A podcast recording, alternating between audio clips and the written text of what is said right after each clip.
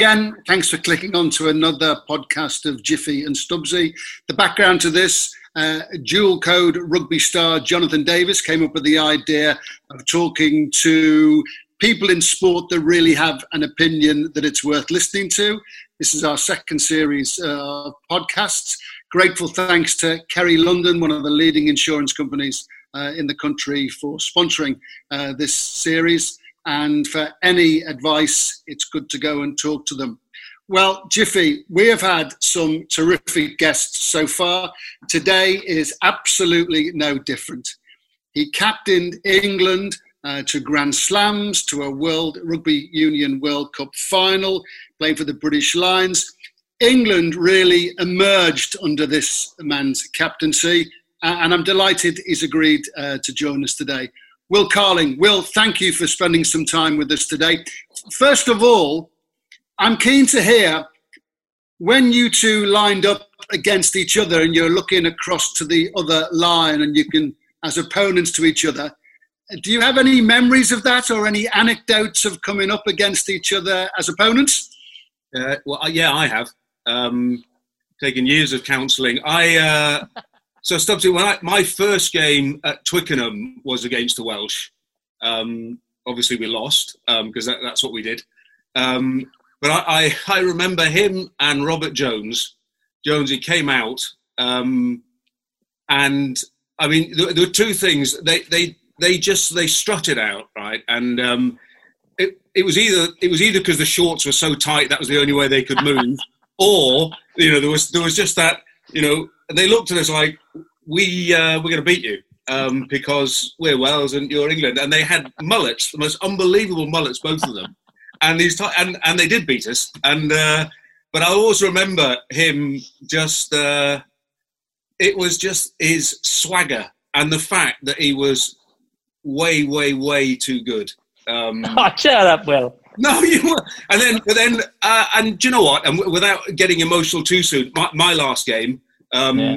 was at Cardiff, and, and he was there, and, and Rob Andrews, probably one of my closest mates, for some reason, had come on the pitch as well. I'm not sure why. He'd been loitering somewhere, but it was it was for me was a very special way to finish.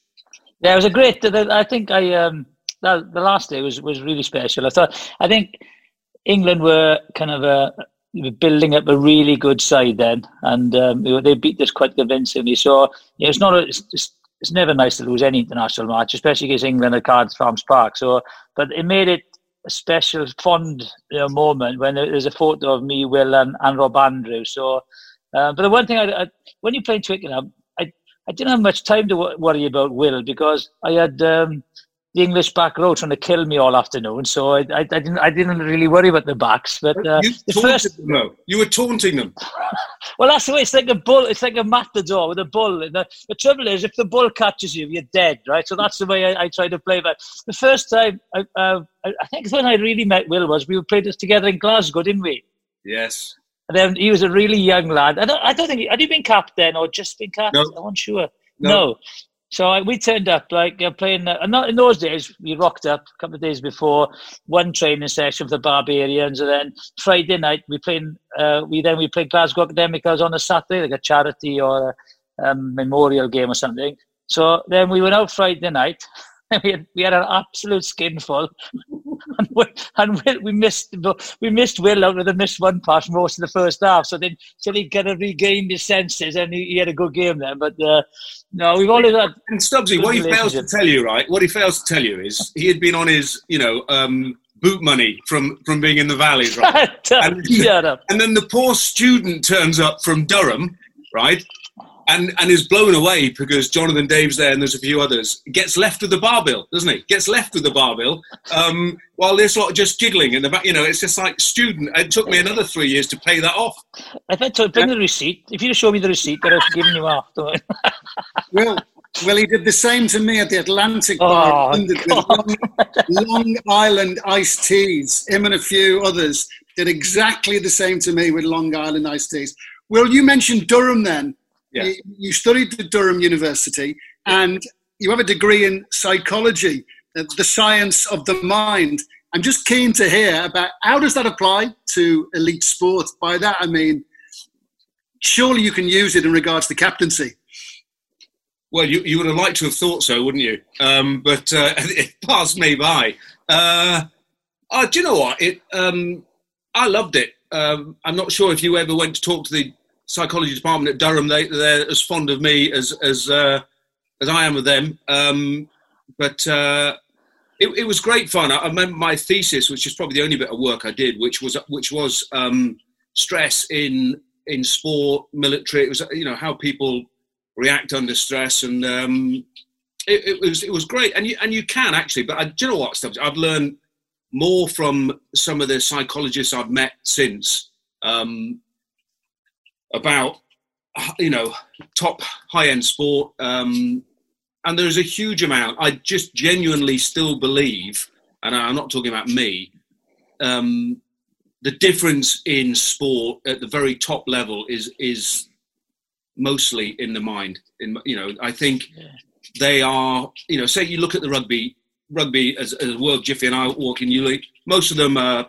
There's four or five teams fit enough to win a World Cup. There's four, four or five. Maybe there's three or four who are good enough. Um, it's a mental. Uh, the, the teams who get it right mentally um, are the ones who, who, win, and the All Blacks have managed to do that consistently for bloody decades. But it's um, but even them, if you if you look at them in the last ten or fifteen years, a huge amount of their time is spent on the mental side of the game. I think they they, they have to because there's so much pressure on New Zealand that you know you look at they, they call them chokers in the World Cup, and um, you know they should have won. Maybe they were favourites for every World Cup. I I can imagine, and they and they and they lost, you know, lost to France and they lost to to um, Australia on a couple of occasions. So, and I think is that when they brought them in to get over that hurdle. Will is it yeah. because when we were playing, you know, we didn't have any uh, sports psychologists. You know, we just we were amateur, so we we I didn't. Is it? I mean, do you agree? Some players need it, and then other players don't need it, or do you think it's everyone would would benefit from it? I think, well, do you know, I think it changes, right, Jiffy? When, when, uh, and I hate going back, oh, when we were playing, but you, you worked, you had a different perspective on life. So I think you had experiences that the current players don't have. They come from academies, yeah. um, and, and the vast majority of them are told what to do from a very early age, and the vast majority yeah. of them don't question, challenge, and they're, not, they're not encouraged to be inquisitive, to, um, to think, to be proactive so I think, in terms of um, the, the, current generation, I think a lot of them can benefit from the psychological part of it, learning um, how to get themselves in, in the right right emotional state. But even back, you know, back in our day and generation since, I agree with you. There are some. It's like anything, isn't it? There, there are some people who naturally do it, who naturally yeah. work out um, how to get themselves up, up for games in the right in the right frame of mind, and there are some who struggle and who can learn just like you learn speed you know how to work on your speed how to work on your strength your skills. The, the mind is is something you can work on as well. And then you're you're now in, uh, involved in the english setup. What what exactly are you doing you know with, with england? It was great. It was one of the young guys the other day. We were walking past me benno. He's a lovely guy. And he went will he said can i ask you? He said what actually do you do and we both stood there for a while it's a very good question um, we, we, didn't come up with an answer, uh, but it's no. It I, am in there trying to help them with the with the leadership, the leadership group, um, in terms of uh, of how they develop um, as, as, leaders, and, and trying to mentor that group. And I think um, it's as we said, you know, I, gee, I, am biased, but I, I, think the same with the Welsh. They're, they're, they're good guys, you know, they're really good raw material. They're just very few of them are being encouraged to develop leadership stuff at, at, at club level. It, it's bizarre. I think there's a there's a professional sport where professionals you, are encouraged just to do what you're told. That's being professional. Yeah. Um, yeah. You're not encouraged to think about how you could push it that bit further. How could you improve this? How could you? How can we get this a little bit um, better? And and I think you know. So Ed, Eddie's very keen that they do, and I and I think most people are of the belief that you know you've got to hand over responsibility to the to the team, the players, and, and they've got to have the ability to take that on. Do you give well, them? Um, oh, go on. Go on, right? In some ways, is it what happened when you uh, when England emerged under your captaincy? Because I remember reading that you looked at it and you thought, "We've got to change," and you tried to instill that change. Did instill that change in England. So, uh, are there parallels in the overall subject that we're talking about? To be the best, you need to do things, and under your captaincy, England did, and they emerged. Ah, Oh, Stubbsy, look, I'm not being um, humble or whatever. You know, I think there's way too much put on on my captaincy. I think you had a group of a group of characters who uh, just needed to be listened to, and basically my role was, you know, I, I thought was to listen to them, to get them to think and tell me what we needed to change, and, and, and that was it. Yeah, there was, there's no doubt we needed to change, but it, geez, they weren't my ideas. Um, they were the players' ideas. But I think, say, with with this lot, um, they, they, are a, a, more talented bunch of, of individuals than than we were, um, and I think it's it's basically you know the confidence um, and maybe a few tools for them to actually start taking on that ability to, to lead and, and drive the team. And, and I, you know, I, I, think they've got all the raw materials. They, they, they are a, you know, a, a really good um, group of guys, and I, I love it. It's um, I'm like a kid in, in a sweet shop. I can imagine because there's different characters. I can, I can see that um, Itoje and Ben Youngs, and then certainly Owen Farrell. You know, they're all they're all kind of diff, real different characters, aren't they? You know, and it's it's just and it's the same thing when you when you became captain of England. You know, you look at the old school, and then you came in fresh faced. You know, university graduate, ex army, and you, they must have thought, "Who is this bloke now? Who's gonna?" But that's the that's the respect, and that's that's. I think it wasn't it Cooke that put you in charge, wasn't it? Yeah. Diggs, and I'm thinking, right, that, that was a great. I think it was a great move for him you know, to do that and to, he, he must have had immense uh, respect for you, Will, to, you know, to, because I think being English captain in any sport is, is a fantastic position to be, right? But also, if things don't go well, I think it also can be the worst position to be because the media, you know, just turns turns on, you know, the English, the managers, players, captains. So, you know, if, and I'm thinking, 91, you know, you sh- imagine, oh, well, you'd have been a Sir by now if you'd have won that 91 World Cup, wouldn't you? And you, and you should have won it, really.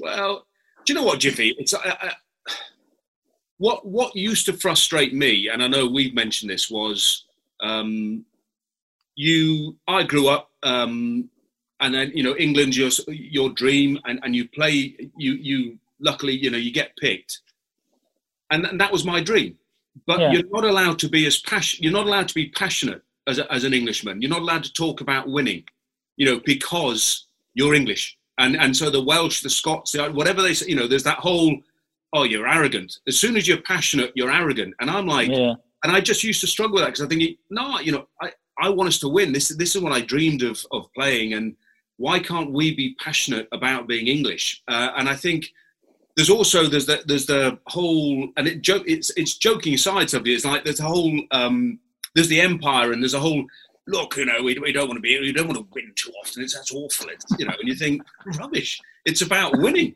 Um yeah. so th- there's all that that goes on with with being an england captain but you think it's uh, and and owen is is very much a winner. That's you know he, he's got an intense focus on winning and and i love that. You mentioned there um, values and perception. You were both central figures when rugby union wrestled with um, the advent of professionalism. Jiffy, I remember coming to Wales to make a film uh, with you about when you were considering moving to rugby league. And I learned so much about the issue by talking to you. Will you, you questioned famously uh, England's leadership at the RFU with a very fa- famous quote.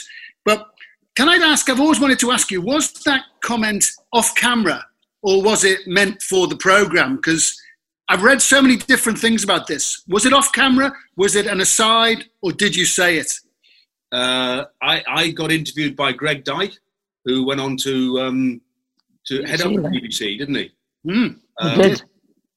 So I was sitting opposite, I, and I knew what the program was going to be about. Something I knew what they were after, right? And you know, I'm not bright, but I thought, you know, um, I thought, you know, I, will tread a, a, careful line, and I had trodden a very careful line with him. And uh, he said, "Great, thanks, Will." And I took my microphone off. I remember turning it off, put it on the table, and I walked past him, um, and the camera was behind him, and uh, as I walked past, he went, "Come on, Will." He said, "What if the game does go professional?" And I just laughed. I was behind the camera. I turned around. I went, "I don't know, Greg." I said, "But hey, you know, you wouldn't need 57 old farts to run it, would you?" And just laughed and just walked out. Um, and so it was not as far as you know.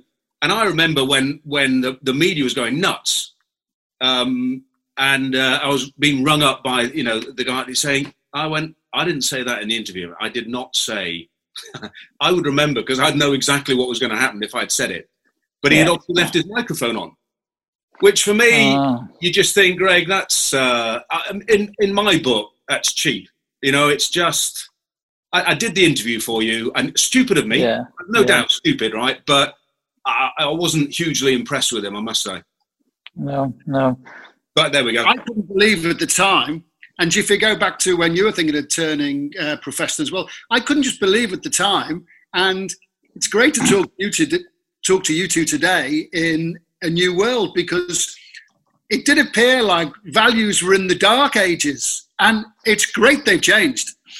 Well, it was odd. It was odd for us because, you know, again, international. We we we played and didn't, you know, earn any money. And you think in all packed stadiums, television rights, everything. So, but we we grew up in our era. We were amateur sportsmen. Hey, you know, we were unlucky. Maybe we should have gone into football or or, or tennis or something. But, then once it it kind of was going that way, you know, I, I remember what uh, really soured me with the Northern Hemisphere rugby when we went to New Zealand, first of all for the World Cup, and secondly, then we went back there again. Thank you very much for that. Um, uh, I'm still scarred, you know, like standing behind the post when it's in Dunedin, when it's hailstones that big hitting on the head, and oh, this is a nightmare. But uh, it's when we came back, they were semi-professionals. They weren't paid for playing. But I remember Sean Fitzpatrick saying the only thing they've got to worry about is the rugby. Everything else they have time off for training. You know, they I think they the companies they work for would be re- uh, reimbursed by their by their sponsors. So that's that's what really hurt me because I I then knew that we would ne- the northern hemisphere would never you know be on the same uh, level as the southern hemisphere. You know, and from I think from '91 it took us 12 years, 2003, to, to win England to win the World Cup. But you know, since when the game went professional, I think it's fairer for everyone, and there's no excuses now. Whereas then I was really disappointed, and that's what that's why I went north to be honest, because I didn't feel that we were we were going to you know win international competitions, and that and as a player, I played rugby to to win games, to win international matches. And it wasn't the fact that you know they weren't getting paid. Well, I didn't care about getting paid, but we should have had the same same treatment as, as them and allowed to train as well. That's the big thing. And do you know what? That's exactly what our argument was. I'm, we toured South Africa in 94. And the first game we played in Durban, it, and it was under floodlights. And I remember they scored against us, and up on the scoreboard flashed the winger's bonus for scoring. and it was one of those moments where you're going, all right, oh, yeah, yeah, bonus, of course, yeah, in the great amateur game that we play. Um, yeah. And our argument, therefore, with the committee guys who were on that tour was going, how can you tell us it's an amateur game. Yeah. And actually, all we're arguing with you about is give us a chance to win. Make it a level playing field. It's either yeah. amateur or it's professional. But at the moment, yeah. you know, it's unfair that we, we play against these guys. Um, and uh, just like Jiffy, you want to beat them, but it's like um, you can't. But we had World Cup, but we had to sign a form to say we wouldn't make any uh, income from uh, rugby. This is just before the World Cup started. First game with um, New Zealand, Italy. We signed a form to say, right, Ray Williams, we're not going to make any uh, revenue from rugby for the next 12 months or whatever. And actually, we sat down, and as a, the, the advert that came on before the first World Cup game ever was John Kirwan uh, advertising acne cream. that was it. We're thinking, what's going on here? But then when I when I flipped it, then I remember it was a great story. Remember Brett Papworth played yes. for Australia, a great yeah. player, right? He yeah. went to play for um, Eastern Suburbs in uh, rugby league in Sydney, right? And he was very unlucky. He's a great player, um, but he he broke his arm and broke his leg. Uh, and then I think he broke his jaw a couple of times. And I remember that an advert came on television. I was down there. It says Mitsubishi cars not even Brett Papworth can break this. you know, and that was it was just so different, so funny. But uh, you know, we enjoyed. I really enjoyed playing against uh, Will and, and and England. It was um, it was great for us because you know we night out in London, so we, which we never did. We had great. It was a great atmosphere, you know, and great competition. So, and the best thing is, you know, hopefully the, the current players, you know, we've we've been friends uh, ever since. You stay in touch, and I think that's what they miss. Uh, Will, I think maybe that's what you've been brought in. I think outside, the, the more of a rounded person. I think. I think Will comes in. He's had all the experiences of life, and then he kind of gives that to the younger player, which is, I think, is a great move by Eddie Jones to get to get Will involved.